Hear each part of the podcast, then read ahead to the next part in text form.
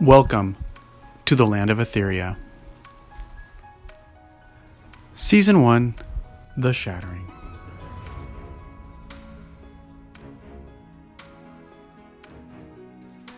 Episode 30 The Cloud Ruins.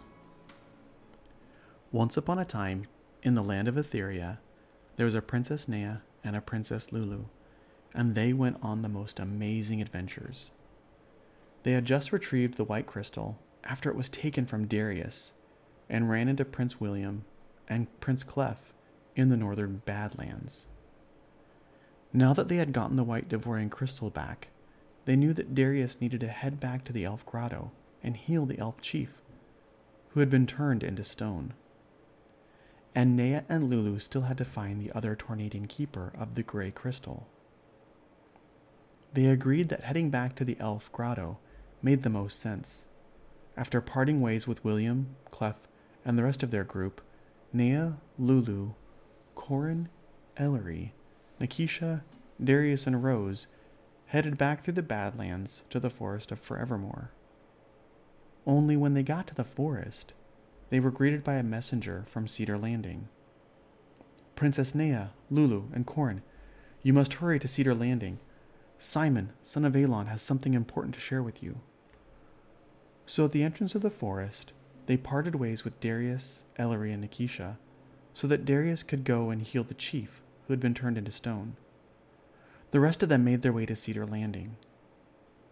When they got there, Prince Paul welcomed them in and took them to the main chamber, where the Shadow Man stood next to Ola, the ogre from Ubin, and on the other side of her, Tuck the lion. Tuck!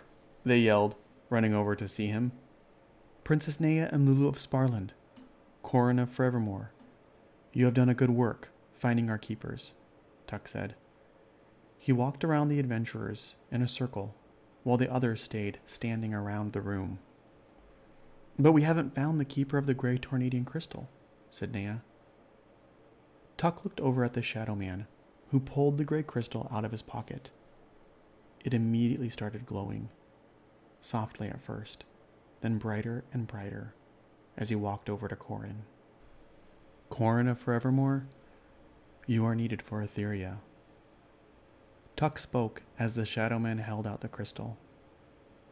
Tell us, young elf, where your heart lies. What do you think? Corin responded humbly. You are the almighty Tuck. You know thoughts and you know hearts. You are much stronger, smarter, and braver than me. What would you say? And Tuck looked at the elf deeply into his eyes. You are young but you have courage. Take heed of your mind and watch over your heart. Do not let your own desires outweigh that what is right and what is just. The elf knelt before the lion. I saw what the crystals can do. I saw my chief's intentions. The lion walked around the elf slowly, and you did not stop it. You had the chance, Corin of Forevermore. You had the opportunity. Corin looked up at the lion. For that, I am sorry. Tuck took a deep breath. Stand, brave Corin, he said with a warm, empowering voice, and motioned with his head for the Shadow Man to hand him the crystal.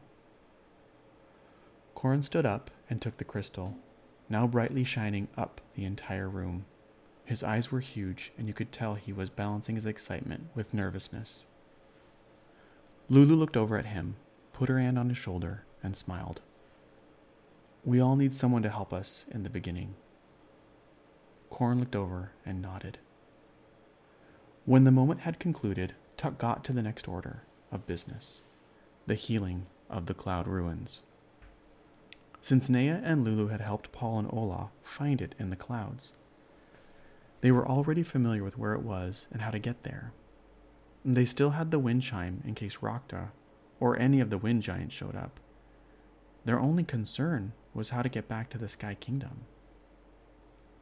There is another thing, the Shadow Man said, motioning over to the back side of the castle.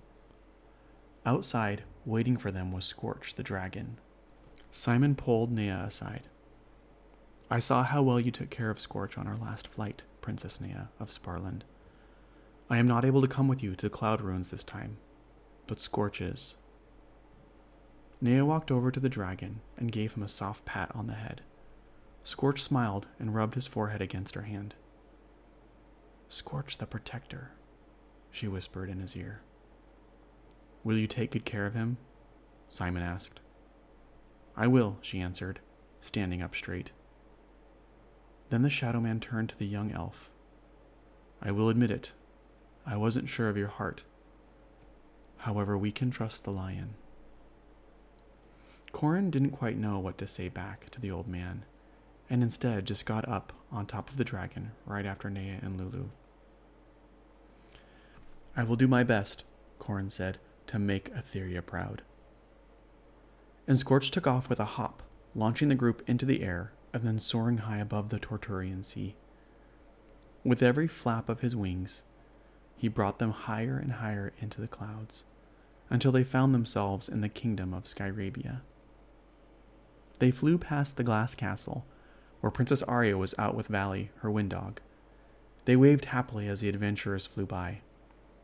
They flew over Vox Bay Valley, and from this high they could even see the Wind Giant village, and were a safe distance above Rokta's cave. They flew up the side of Torganda Mountain and landed just outside the cloud ruins. When they got there, they were surprised to see a griffin patiently waiting outside the temple. Shortly after they landed, the ground started to rumble and shake, and they could tell that something was happening inside the temple. Oh no! It must be under attack, Corin said, jumping off of Scorch and running into the ruins. Corin hadn't yet met the keepers of the Terranian crystals yet, nor did he understand that they also played a role in healing Atheria by restoring power back to the temples as well. Nea and Lulu did their best to keep up with Corin, but he was very quick, even for an elf. Corin, wait! Nea yelled from atop Scorch. Lulu jumped off and scurried after him, running feverishly. Corin, this isn't how you save Atheria, she warned. But it was too late.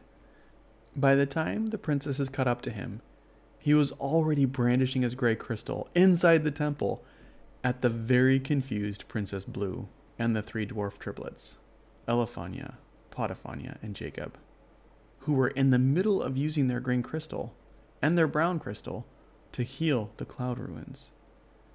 And because Corin hadn't been taught yet how to harness the power of the crystals, he just stood there, holding a bright rock with an outstretched hand. Blue and the dwarves were just sitting there, hands up to the side panel, where a symbol for the earth was, and out came a burst of green and brown light from the crystals and swirled around the ruins, shooting up and around the sky as it began to breathe new life into the ruins. When the crystal's magic had been released, Corin looked over, confused. Huh? Corin of Forevermore? Meet Princess Blue of Valamia and Elefania, Potiphania, and Jacob, the Terranian Crystal Keepers, Lulu said.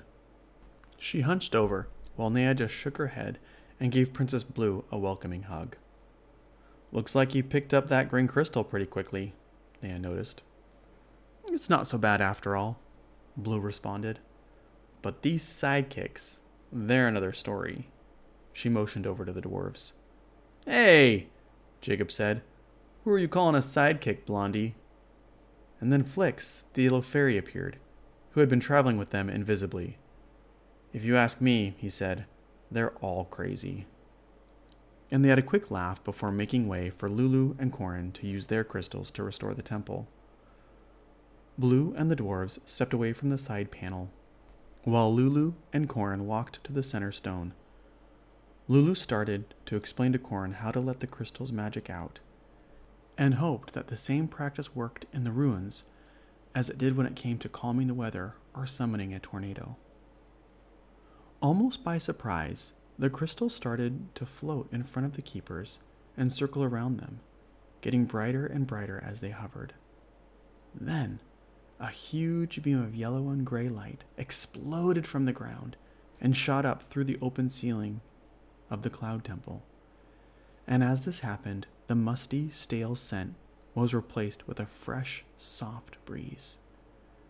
The crumbling walls of the temple began to heal as old cracks got smaller and smaller until finally they disappeared.